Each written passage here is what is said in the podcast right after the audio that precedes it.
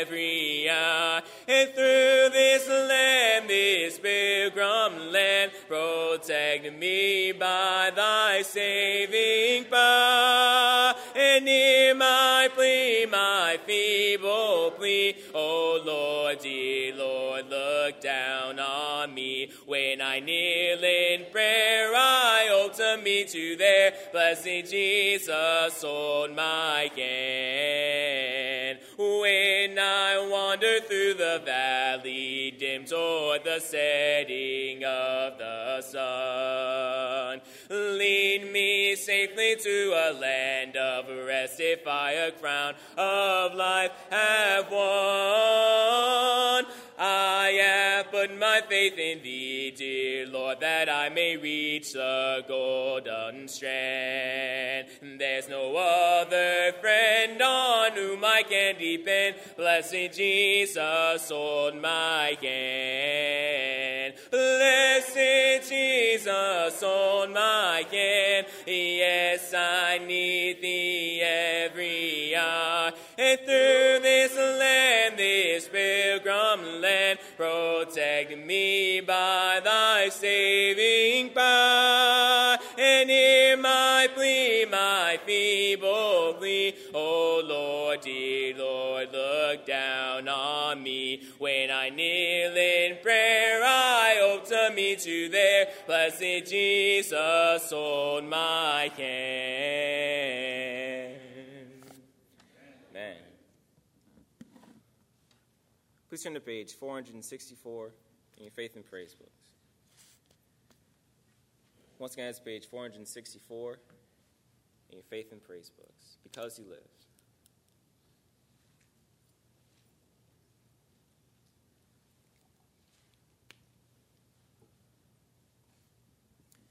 Once again, that's page 464 in your Faith and Praise books. Follow the same. God sent His Son, they called Him Jesus. He came to love, heal, and forgive. He lived and died to buy my pardon. An empty grave is there to prove my Savior lives. Because He lives, I can face tomorrow. Because He lives,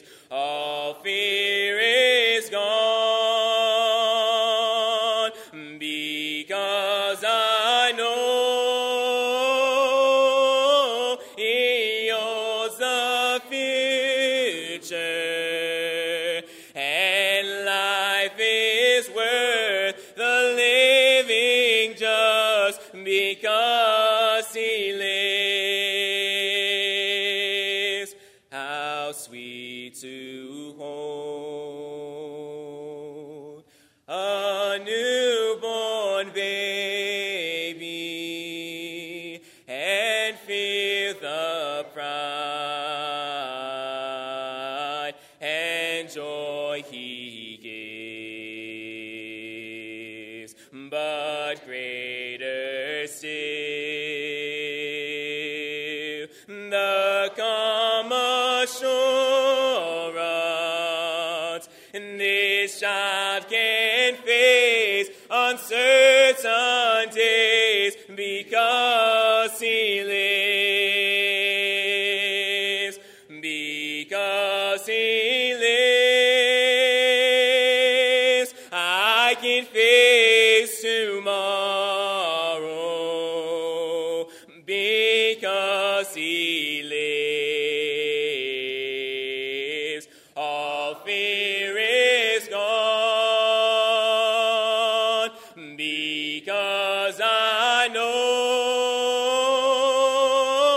He reveals the future, and life is worth the living just because He lives. And then one day I'll cross that river, I'll find life's fine, no war with pain. And then as death gives way to victory, I'll see the lights of glory, and I'll know He reigns because He lives. I can face tomorrow because He lives. All fear is gone because I know He holds the future, and life is worth the living just because He lives.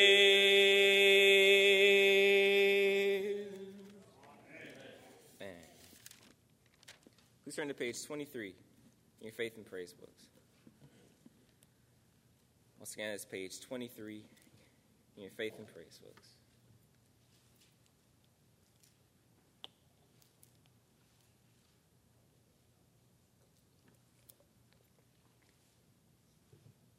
Once again, it's page 23 in your Faith and Praise books. Our God, He is alive. Amen. Well, let us sing. There is beyond the azure blue a God concealed from human sight, and He tint the skies with heavenly hue, and framed the worlds with His great might. There is a God, He is alive, in Him we live and we survive. From dust our God created man, He is our God, the great I am. There was a long, long time ago a God whose voice the prophets heard, and He is the God that we should know, who speaks from His inspired word. There is a God, He is alive, in Him we live and we survive. From dust our God created man, He is our God, the great I am. Secure is life from mortal mind, God holds the germ within His hand. Though men may search, they cannot find, for God alone does understand. There is a God, He is alive, in Him we live and we survive. From dust our God created man, He is our God, the great I am. Our God, who hung upon a tree to give, that he from sin might set man free, and evermore with him could live. There is a God, he is alive, in him we live, and we survive. From dust our God, he created man, he is our God, and the great I am. There is a God, he is alive, in him we live, and we survive. From dust our God, he created man. He is our God, the great I am.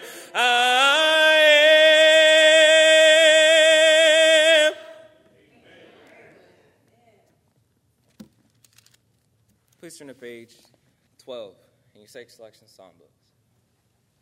Sorry, page 14, Sacred Selection Songbooks.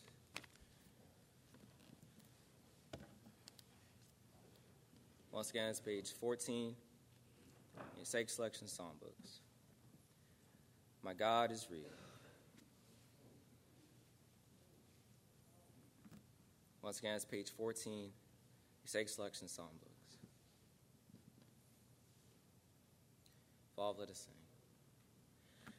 There are some things I may not know, and there are some places I can't go, I cannot go, but I am sure of this one thing. My God is real, and for I believe that he's in my soul.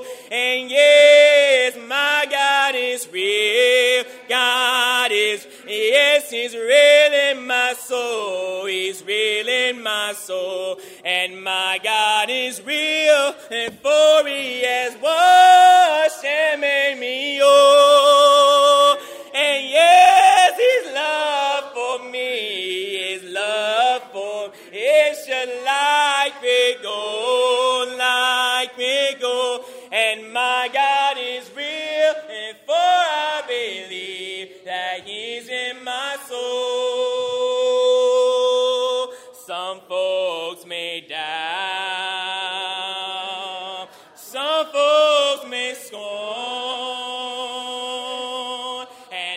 can go on and leave me alone, but as for me, I'll take God's part, 'cause my God is real, and for I believe that he's in my heart, and yes, my God is real.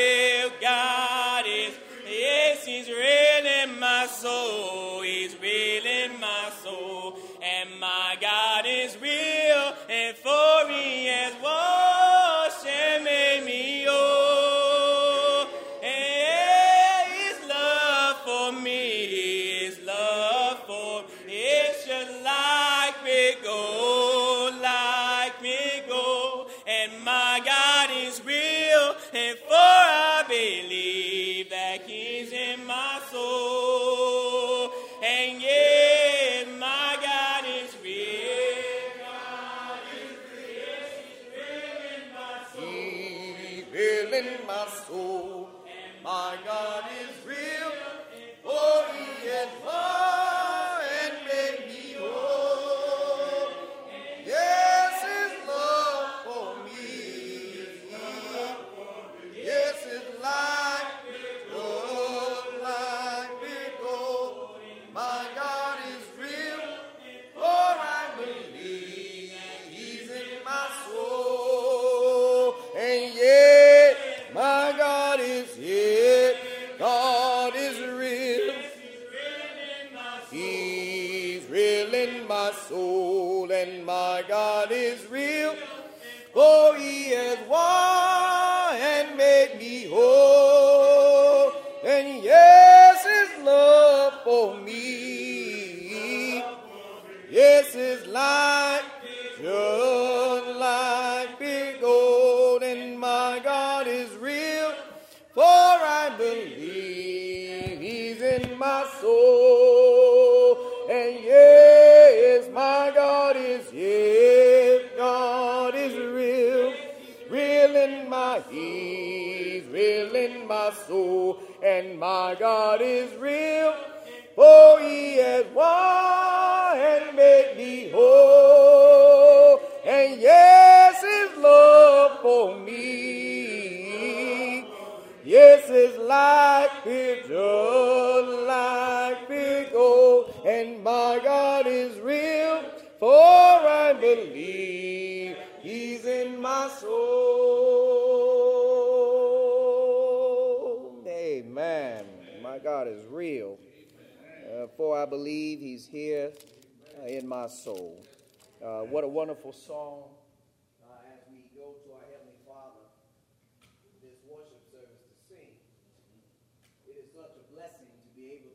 Together in the Lord's Day worship and to lift God up in praise. I remember the Lord said that we give him the sacrifice of praise, which is the fruit of our lips. And we do that continually. And I recognize that it is not only in worship where that must be done, but surely during our life's journey, the opportunity that presents itself for it to be done is always a good time to have a song for the Lord on our hearts and on our lips. And what a wonderful song to sing when you say that you believe he's here in your soul. Our God is real, for we believe that he is here in our soul. That's about faith. Amen. We spend our life journey, we walk by faith and not by sight. We do know that every time we read the scripture text that God says, I'll never leave you, nor will I forsake you. And he says that he'll be with us until the end of the ages. And so I know that he is here in our souls. I know Paul says, I know in whom I have believed. And he says, I know he's able to keep that which I've committed unto him against that day. And that is the day of judgment, when you know that the Lord is with you and he's here in your soul. We don't fear death like others fear death, because we don't fear God as others fear God. We have a reverence for the Lord because he is our Father. He is our Savior. He is certainly our provider. And one day when all this is said and done, he will manifest his promise and he will be our deliverer. And we're so thankful to God for this opportunity of worship. I want to call your attention very quickly, if you will, to the book of Hebrews. You may recall that when we began this series of sermons, as we were dealing with the ark and the tabernacle, the temple, the church, surely as it each of them intersect with the concept of the covenant. We've been sharing things from the book of Hebrews, because Hebrews is a book that addresses the sanctuary, the priesthood, and it addresses the constructs of the tabernacle, the church, and the temple. It even alludes to the ark. But nevertheless, we know that Hebrews is one of a few epistles that truly deal with the worship that God, if you will, designed for man to participate in.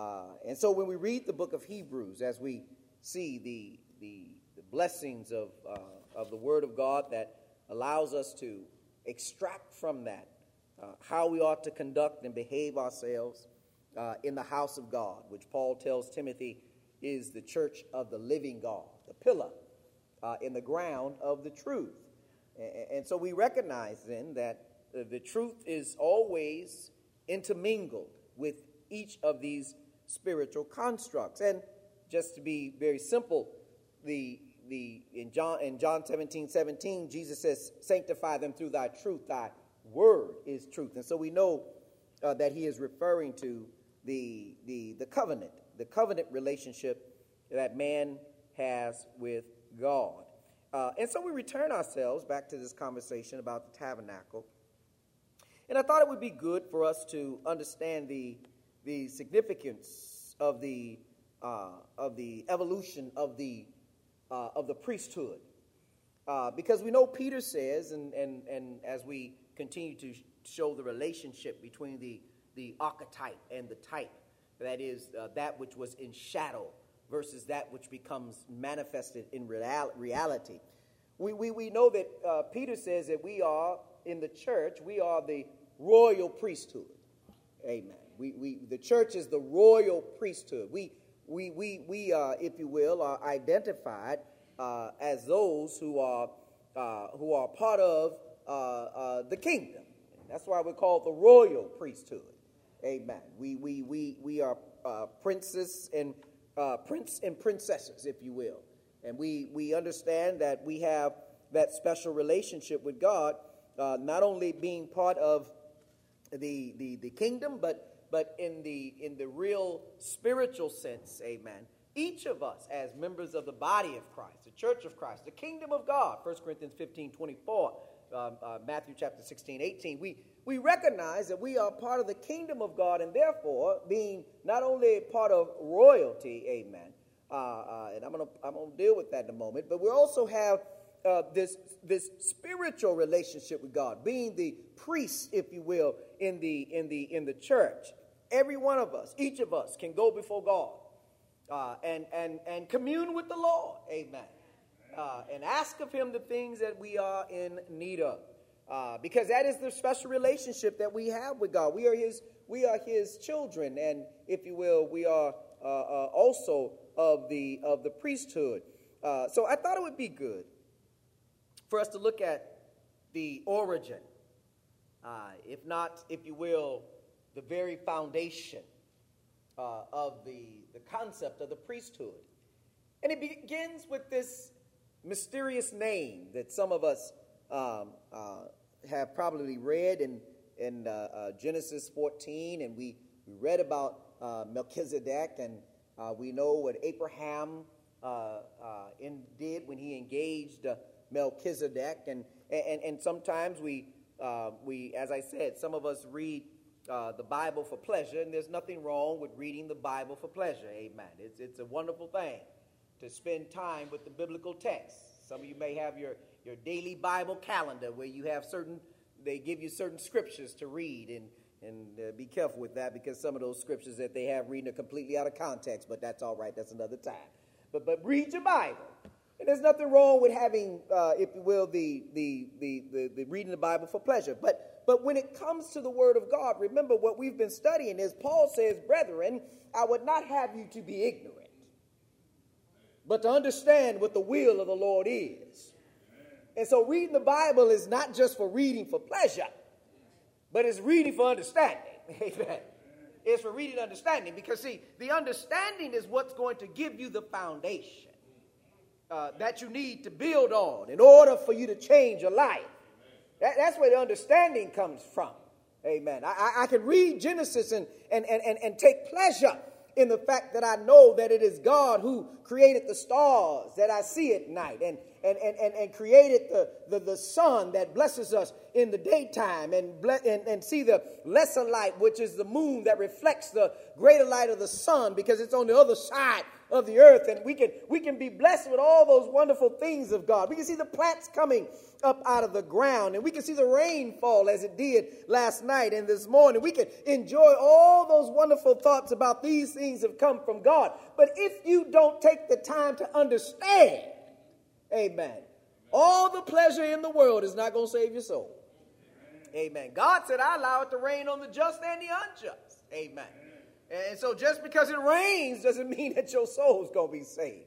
Just because the sun shines doesn't mean that your soul is going to be saved. Just because the stars twinkle at night doesn't mean your soul is going to be saved. Just because the beautiful lilies of the valley perkle up after they have been watered by the wonderful blessing of God, and they spin and toil, if you will, in the farmer's yard, doesn't mean that your soul's going to be saved. But your soul can be saved when understanding is coupled with the pleasure of reading God's word. Because that should change your life. That should cause you to think about, where am I in my relationship with God? It gives you the thought where in Matthew, when Jesus in Matthew 6 says concerning Solomon, as he says, Solomon had all these riches and wonders. And then he says, well, guess what? The birds don't reap, the flowers toil, that they don't reap. And none of these things do they work, if you will. But the Lord has a blessing for them. But when it comes to mankind, amen, when it comes to our salvation, that God says you need to seek the kingdom of God and his righteousness. Amen. You see, you don't have to worry about the animals trying to seek God. Amen. God and the animals are all right. The animals didn't sin in the garden. Amen. Help me when you can. The lilies didn't sin in the garden. Amen. The trees didn't sin in the garden. The vegetation didn't sin in the garden. It was man that sinned in the garden. Amen. So man has to seek God where he can be found. And that's in his word. And being in his word means that you identify the kingdom. And identifying the kingdom means you identify the church. When you identify the church, you're identifying the tabernacle, the temple, amen, the place where righteousness dwells. And when you find those things and you get that understanding, then you begin to see what you need to do to change your life. Are y'all right this morning? Amen. And so Melchizedek, amen, is the beginning of the priesthood. The priesthood that preceded the Levitical priesthood, by the way. Amen. Amen. When you look at Melchizedek, even before Moses, if you will, comes along, you have Melchizedek in the picture. Amen. And in Melchizedek, we find the archetype of Christ himself. We find Melchizedek because the Bible says that there is just a snippet of his life. Amen. We don't know where Melchizedek came from. The Bible says there's no genealogy that we can follow. We don't know who his father was. We don't know who his mother was. Amen. He comes on the scene, and as quickly as he comes on the scene, he disappears, never to be heard from again. But in the biblical text, we find something special happening between the one we've been speaking about so long, the father of faith, Abraham. Amen. And we've been talking about Abraham and how significant his relationship is, as Galatians chapter 3 would bear out in our reading that if you will, through Abraham, amen, the father of faith, all life existence will be blessed, amen. For he was given the promise, amen, that he would become the father of many nations. Sarah would become the mother of many nations.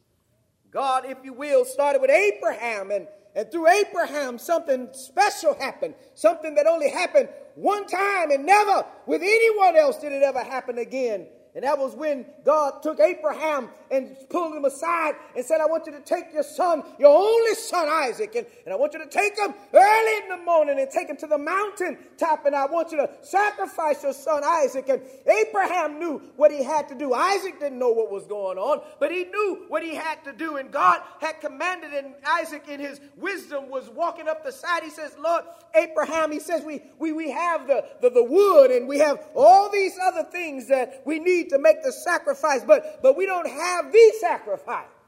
Well, where's the lamb? Amen.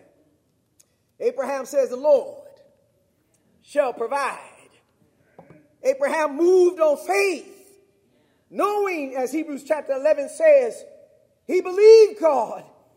God gave him, that is Isaac, from the womb of Sarah, that was barren at one time, but God blessed her to be able to have a child.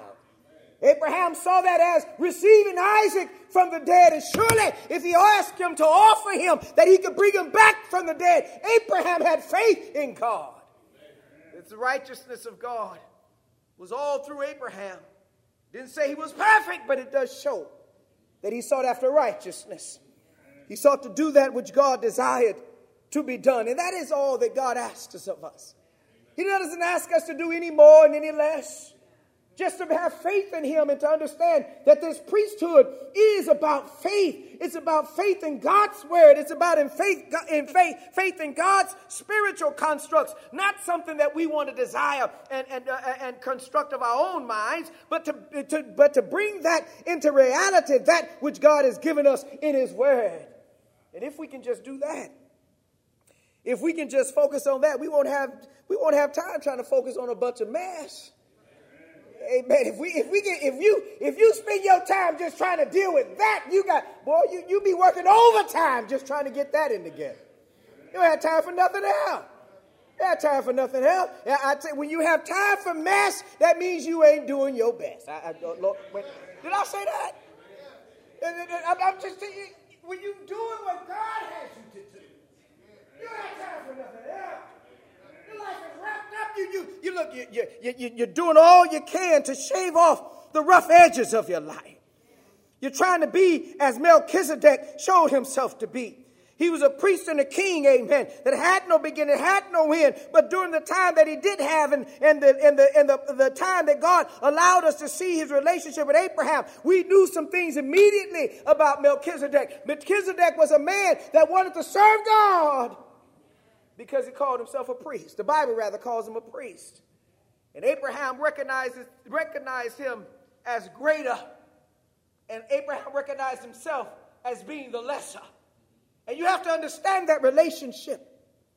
When one is seeking God and to do God's will, we have to understand that special relationship between Abraham and Melchizedek. You see, you can never be better than he who created you. Amen. Lord have mercy. Amen. You can only hope to try to come up to his level, but you can never be better than he who created you. Amen. Romans 1:2 helps us understand that we are the created and God is the creator. Amen. He is holy and we need to strive to be holy. Amen. Amen. It is our fervent desire to one day be identified by God to be holiness. Amen. Yeah, I said it. A lot of folk want to take around. They want to take spiritual words and make their own spiritual meaning. But I come by to tell you, when the word of God calls the church holiness, don't give away God's name to the world because they try to claim it. Amen. We are the holiness church, if there is such a thing. Amen. Don't be giving God's name away because they try to claim it. Amen. Well, see, we the holiness church. Y'all ain't there is no holiness church without the church of Christ. Amen. The Bible says, "Be ye holy, for I am holy." We strive to be holiness. We try to be the essence of what it means to be holy. When we talk about the priesthood, we're talking about holiness. You don't walk off into the tabernacle claiming to be a priest. Don't be counting God short. Amen. Don't be lackadaisical about what it means to be in the tabernacle. Don't get caught slipping in the tabernacle. Amen. Don't wear a name that you can't claim. Lord have mercy. I'm just trying to help us here. When we call ourselves something, know why you're calling yourself something. Amen. Well, you know, that's just what they said we were. Well, the question is, can you prove it? Where's the text that supports it?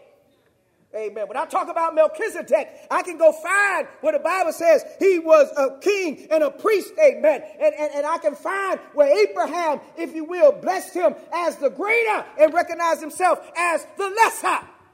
I can find Melchizedek and I can find the church. Amen. I can find the church. The Bible lets us know that when you look at the Ark of the Covenant, I can go find the Ark, if you will, and I can go and find the tabernacle, and I can go find the temple, and I can go find, if you will, the church, and I can go find the covenants that, if you will, were sanctifying each one of those constructs. I can go find that. I can go read that in the scripture. And so if I can't read what it is that you have in the scripture, I can't run around and start calling myself a priest when I don't know what it means to be one. I got to find out what that means. Amen. Why is it that the Lord, in his wisdom, has allowed each of us who have become members of the church? Well, you don't have to go through me to pray. Amen. Amen. You don't have to go through each other to pray. Amen. I don't need no confessional booth. Amen. Amen. Because, see, I have a direct relationship with God. Amen. Amen. I don't need somebody to be an intermediary. They got the same problems I have. Amen. Amen. Your issues might be blocking my call. Amen. I need to be able to talk directly to the Lord. And the Lord said, we are a priest, amen. We are a priest in the church. What that does, that gives us the power, that empowers us in any time, in every time we want to talk to the Lord. All I got to do is ask him. Oh, that's all I have to do. I don't need to make no appointment to see when I can come and sit down in some wooden box. Maybe you might have COVID that day. Maybe you ain't ready. Amen. But when I need to talk to the Lord, I can be in my car, I can be in the bathtub, I can be ready to go to sleep at night, wherever I can call on the Lord. Amen. Lord, I need to talk. Amen. I need to talk. You know what my faith says? My faith says that Jesus is on the line. Amen. Melchizedek is a priest. The Bible says he's a king of Salem, and Matthew, in Hebrews 7, and verse number 1, he says he's a king of Salem and a priest of the Most High God. That's how I know who Melchizedek is. Melchizedek is an archetype.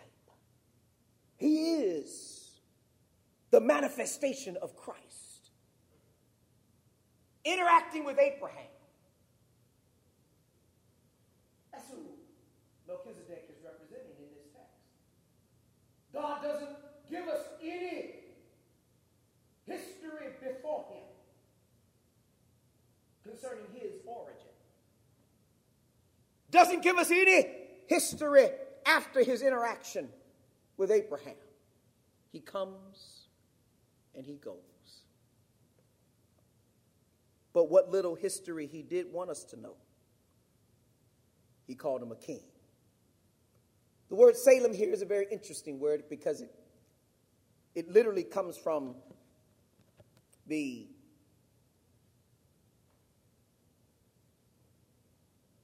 construct of the word Jerusalem. So you're getting Salem as the identification of Melchizedek. But the word itself it's almost like they hyphenated it and took Jerusalem. And so Salem, if you will, is in identifying Jerusalem. And when you're identifying Jerusalem, you're identifying he's the king of Jerusalem. And the reason why you see that is because when you look at the idea of him being the king of Jerusalem, now you know that in the original priesthood, you find that God had already placed his name in Jerusalem. He was the king. And God identified him as Melchizedek. And when you understand that Jesus being identified as the King of Kings and the Lord of Lords, but even in his him being identified as a King of Kings and the Lord of Lords, there's one thing that we always knew about Christ, especially as he makes it known in 1 Corinthians 15 and 24. He recognized that God had given him the authority over all things until a time. Until a time. Until a time. And when that time ended, when that time of Christ ends, amen, and that time of Christ will end, when God, that is in the form of Christ, will come back and take up the church, and the church will be delivered up into heaven's glory. The kingdom will be delivered up into God once again. And then God the Father will once again be above and over all. There's a time of deliverance that's coming. And if the priesthood needs to be ready to be delivered into heaven's glory. That's why understanding Melchizedek is important. Because before Moses and the Levitical priesthood even comes on the scene. And that's why, you got those talking about, everybody's trying to come up with these fancy identifications of who they are. And I guess it's all right. At least you're searching, amen. At least you're searching. But you need to keep searching. You do need to be like Nathaniel, amen. Keep seeking the kingdom. As Matthew 6 and 33 says, seek ye first the kingdom of God and his righteousness, and all these things shall be added unto you. Don't rest on man's knowledge. Come to the covenant. That's where our challenge is. We rested on stuff that has social ills wrapped up in it and cultural wars wrapped up in it. Let me tell you something. When judgment comes, your skin color ain't going to determine your destination.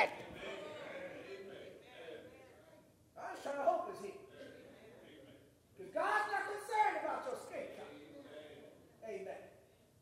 Amen. If you truly know where your origin is anyway, Adam and Eve was the same color because they came from the same ground. Amen. We skin folk and kin folk. Y'all don't know that. Let me tell you something. We focus on the wrong stuff. We need to focus on how do we make it to heaven's glory.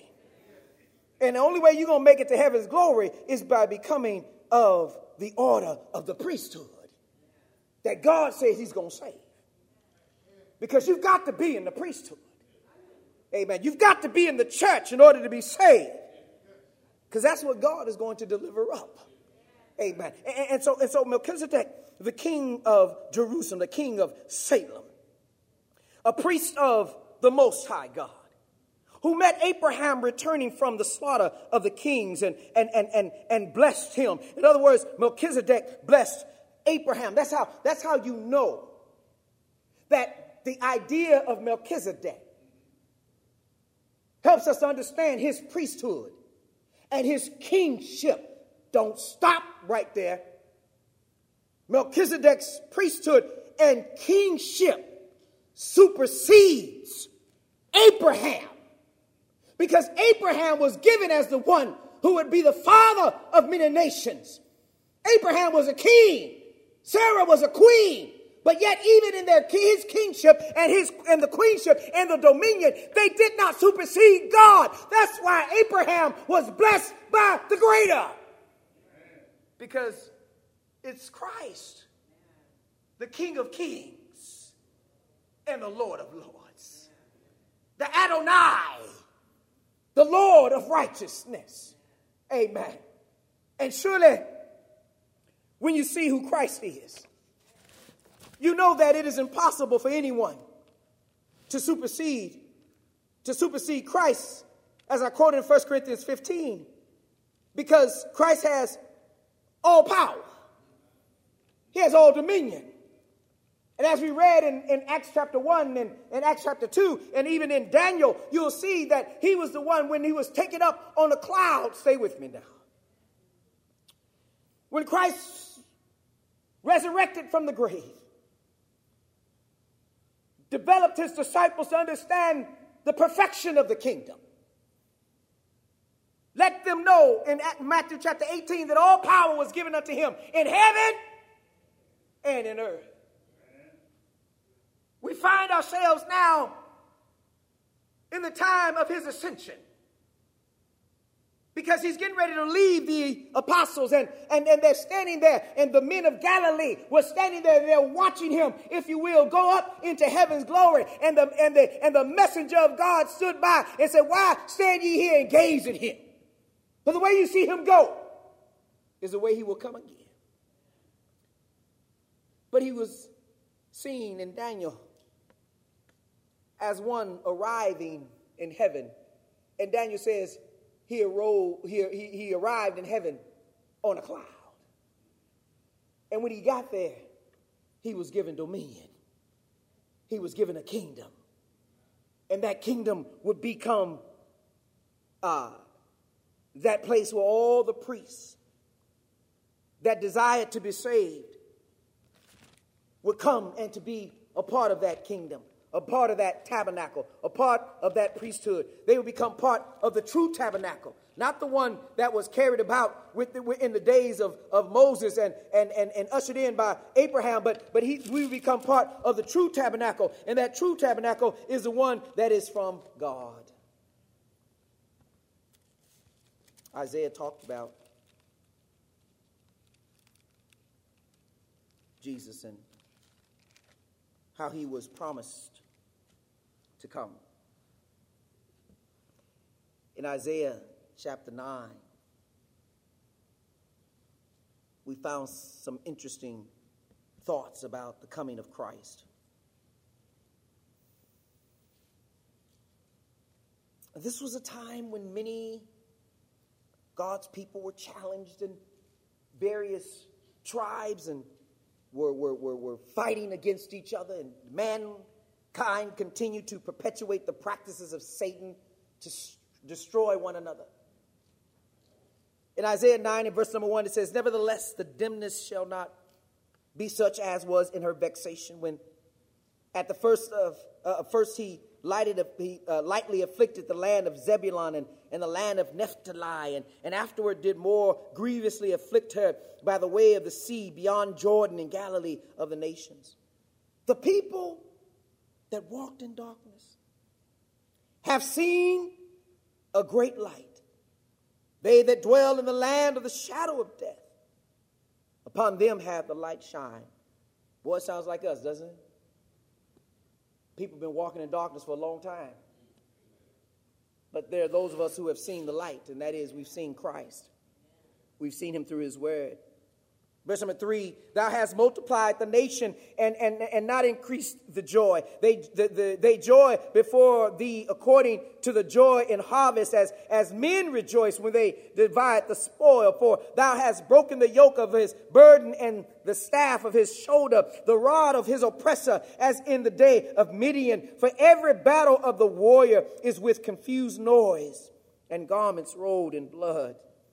But this shall be with burning and fuel of fire." Verse number 6 is where we need to be. "For unto us a child is born. Unto us a son is given. And the government shall be upon his shoulder." The word government there means kingdom.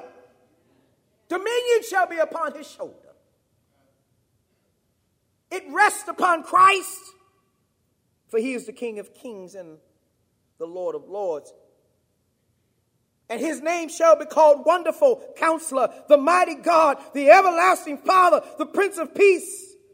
Of the increase of his government and peace there shall be no end.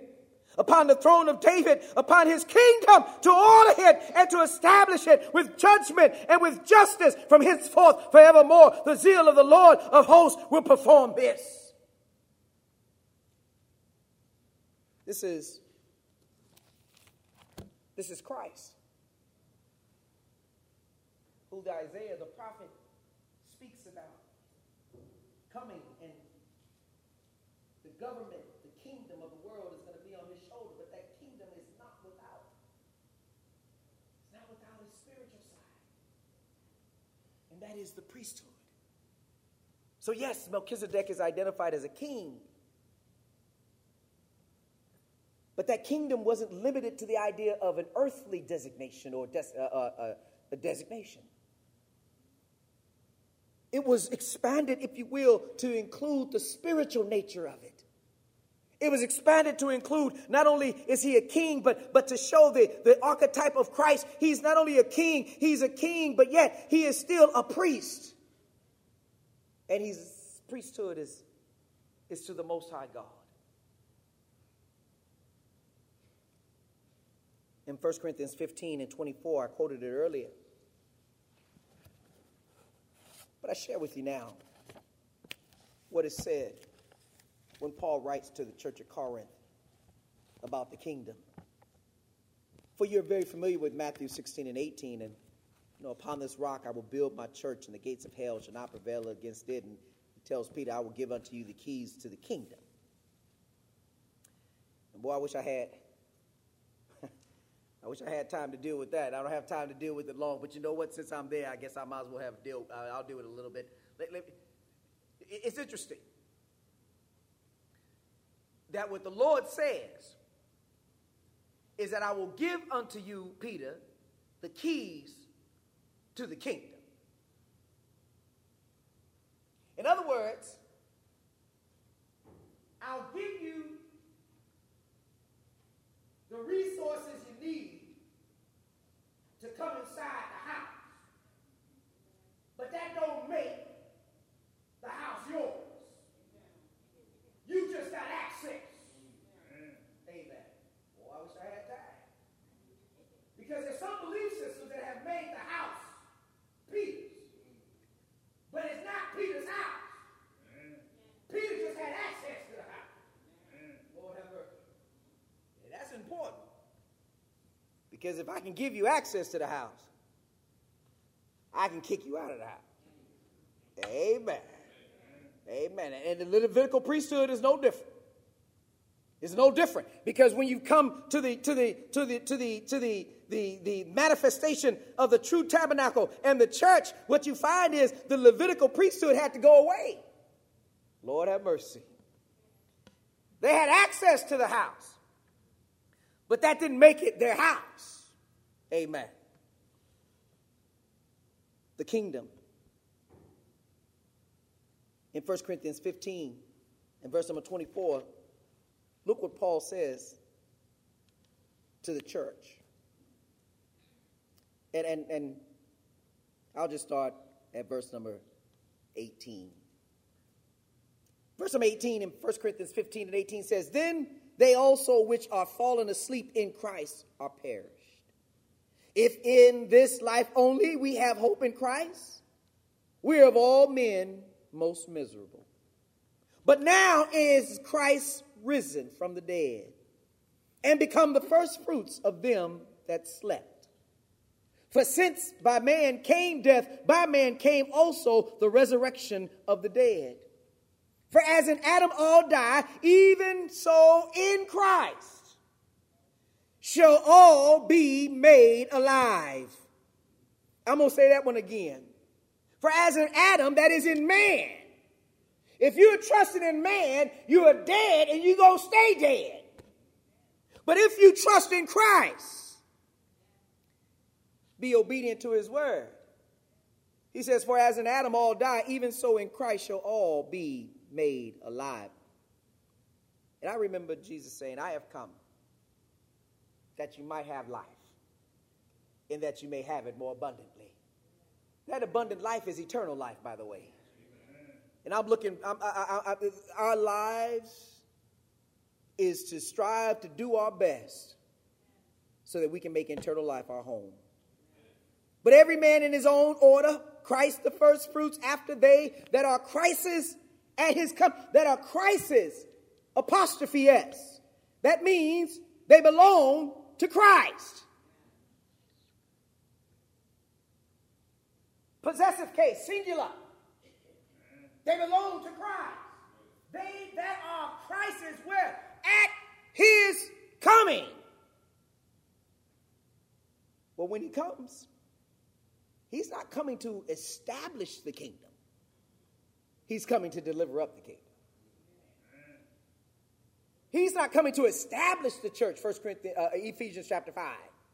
He's coming to deliver up the church, to present unto himself a glorious church, tabernacle, temple, without having spot, wrinkle, or blemish, or any such thing. Those that are Christ, they that are Christ's at his coming. Verse number 24. Then cometh the end, when he shall deliver up, or when he shall have delivered up the kingdom. To who? To God. Even the Father. When he shall have put down all rule and all authority and power. For he must reign till he hath put all enemies under his feet. Let me tell you something. There's a spiritual war going on, and we need to make sure we're in the battle. The royal priesthood is not just in name only. But the royal priesthood, we're the ones that bear the spiritual weaponry that can destroy wickedness. Look, this is not a battle against culture wars. This isn't a battle against what skin color you have. This is a battle against wickedness. Evil that lurks in high places. And only those who have decided to get an understanding of God's word and first change their own life and then continue to use God's word to perpetuate the changing of others' life can strive to one day be righteous. Melchizedek is described as the king of righteousness, because in order to change our lives, we have to start with God's word. And so what we find ourselves understanding is that when we change, when we understand that Jesus, if you will, he says, I'm going to put down all rule and all authority and power. You have to understand that there are things that the devil has left in this world that is meant to condemn and to consume and to destroy the soul of man. And those things have power, influence on the lives of people. Lying, cheating, and stealing, and killing, and covetousness, and jealousy, and all the other things that destroy our soul. Hating each other because somebody was born in a cold climate, and so their skin is light skin, and those who are born in a dark climate, their skin is dark skin, and now we're going to try to say one is better than the other. What's wrong with you? We're all of one blood. Adam and Eve. The purpose of our existence is to embrace the true blood that is able to save our soul, which is the blood of Christ. And I guarantee you, if you give your faith over to that blood and see how it can save your soul, all this other stuff will just become a distraction, because your focus is to save your soul and to use your understanding of God's word to help somebody else. Let me hurry here. I got to remember that we're going into the post-COVID era. I can't preach as long in the morning like I used to. We have Bible class after this, but we as we come back to 1 Corinthians 15, look what he says. He says, "Look, for he must reign till he hath put all enemies under his feet, all enemies. The last enemy that shall be destroyed is death." That's the last enemy that shall be destroyed. You know, people fear dying because they don't understand what's on heaven's side. Right? They don't know what's on heaven's side. That's why they fear dying. But when you know what's on heaven's side, look, Lord, the only thing I ask of the Lord, and I pray to the Lord, Lord, don't take me before I'm ready to go. You know, I know I got to go, but you know, take me when I'm ready to make it into heaven's glory. Give me as much time as you can give me, so I can prepare myself to make it, so I can be Christ's.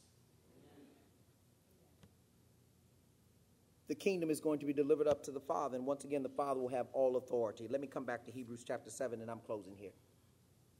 In Hebrews chapter 7 and verse number 2, look what he says. He says, "To whom also Abraham gave a tenth part of all, first being by interpretation the king of righteousness." Melchizedek is called the king of righteousness. Lord have mercy. The priest of the Most High God is called the king of righteousness. Well, this is the same thing that Paul describes as being the attributes of Christ, being righteous. And if you didn't know, remember 2 Peter chapter 2 and verse number 5, around thereabouts? Noah, who entered into the ark, was called a preacher of righteousness. Jesus says in Matthew 6 and 33, seek ye first the kingdom of God and his righteousness, and all these things shall be added unto you. In 2 Corinthians 10, we find where the Bible says that Jesus died, if you will, and in his dying, he died that we might become the righteousness of God in him, that we might become.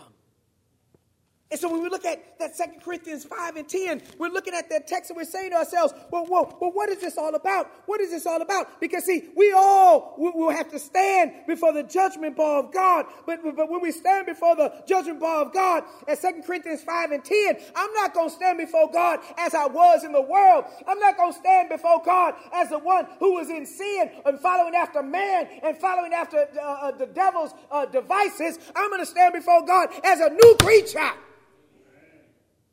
because the blood covers me. I'm a priest now. That's why the devil wants to take you out, because as a priest, you have spiritual weaponry that's able to defeat him. The devil don't want you having access to that. Doesn't want you having access to that. In 2 Corinthians 5 and 17, he says, Therefore, if any man, Lord have mercy. I didn't see him describe the skin color of that man. Amen. But I did hear him say, if any man. Hey, Lord have mercy. Come on, y'all, my good. Say amen, we supposed to. Not me, not. If any man be in Christ, he's a new creature. Amen. That's what the text says. In other words, I don't care what the devil remembers about what I used to be. What I'm concerned about is what God sees me as right now. Amen. That's what I'm concerned about. And as long as I know that being in the priesthood, by the way, let me just go ahead and drop this off now. Amen. When you look at the book of eschatology, the book that was written by John that gave us the ending, the last days, if you will. And then you see that angel, it shows him who is under the altar. Let me tell you something. What you don't recall sometimes is that, remember, when they went into the tabernacle, amen, the priests had to wash themselves. They put on the raiment that was necessary in order for them to serve in the tabernacle. Lord have mercy. They had to make themselves clean, amen. They had to wash their robes. They had to prepare themselves. When you see the people under the altar in the book of Revelations, what you'll see are the priests. It's the church. These are they that have come out of much trial and tribulation. Don't tell me about what I used to be. Tell me about what I am. They wash their robes in the blood of the Lamb. They come out of much trial and tribulation. These are they. Lord have mercy. The devil's going to try to accuse you, but God says, I know what they used to be. But I'm not concerned about what they used to be. I'm concerned about what they are right now. They wash their robes in the blood of the Lamb. And remember what John says when he says in Revelations 1 and 9, I'm your brother in tribulation and in the kingdom. Because that's who we are. We're the royal priesthood. We wash our robes in the blood of the Lamb. And now we strive to use this spiritual weaponry that the word of God has given us to do what? To not only save our own souls, but also those who hear us. He says, if any man be in Christ, he is a new creature. Old things are passed away. In other words, put it to death. Whatever it is, put it to death. Let the old things pass away. When that man goes down in the water grave of baptism, and I say man in the neutral sense, woman, male, female, go down in the water grave of baptism. When they're cleansing their lives, they're being covered with the blood of Christ. Old things are passed away. You need to learn how to, our problem is, we try to, look, we coming up out the water, and we got the stuff still strapped to our ankle. Let it go. Let it pass away. Arise to walk in the newness of life. No matter what the devil remembers, what matters is what God knows. And God says, I'll forgive you. Behold, all things become new. And all things are of God, who hath reconciled us to himself by Jesus Christ, and hath given to us the ministry of reconciliation. To wit, that God was in Christ reconciling the world unto himself, not imputing their trespasses unto them, and hath committed unto us the word of reconciliation. Now then, Paul refers to the apostles. Now then, we are ambassadors for Christ, as though God did beseech you by us. We pray you in Christ's stead. Be ye reconciled to God. And I end here.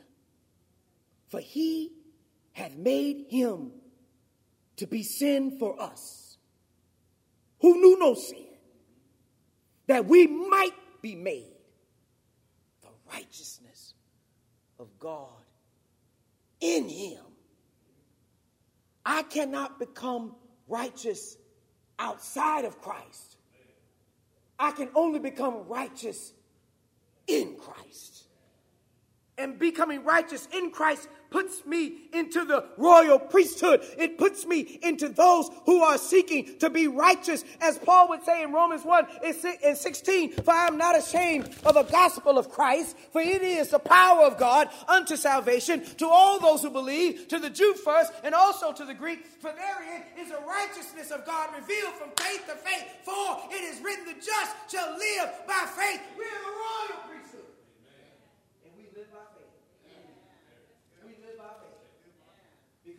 To be righteous. I don't care what man says. I don't care what the world says. I'm not of the priesthood of the world. I'm not of the Levitical priesthood. I'm of the priesthood of Christ. Because that's the priesthood of Melchizedek. The one who was a priest of the Most High God. A king.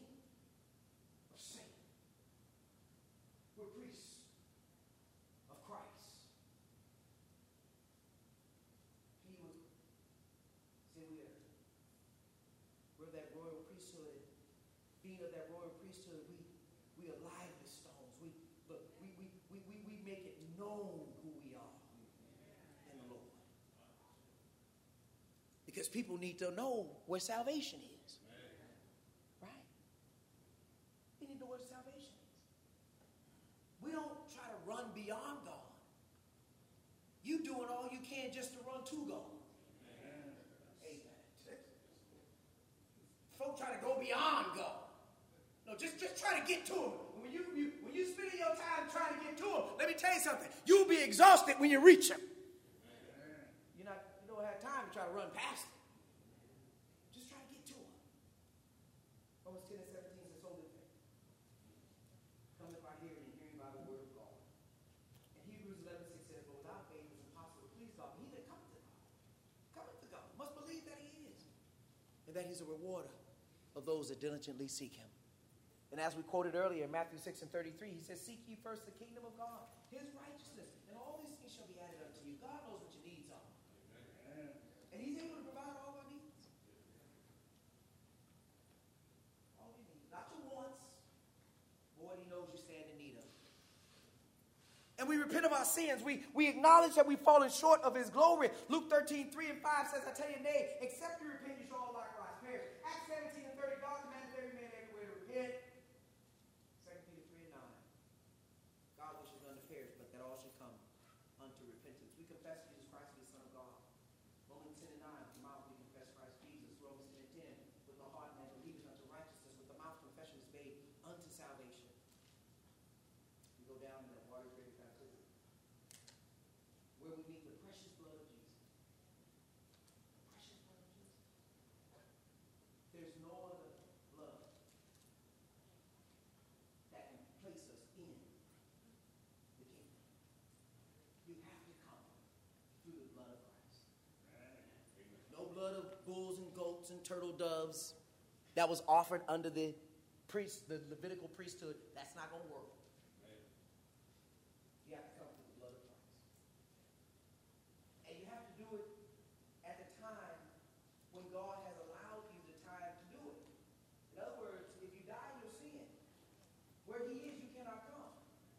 So don't think for one moment that if you die in your sin, somebody who is still living here can pray you up into heaven. It doesn't work that way. Amen. You have to live your life with God now, so that when Jesus comes back, as the Thessalonian text teaches us, we'll hear that last trump.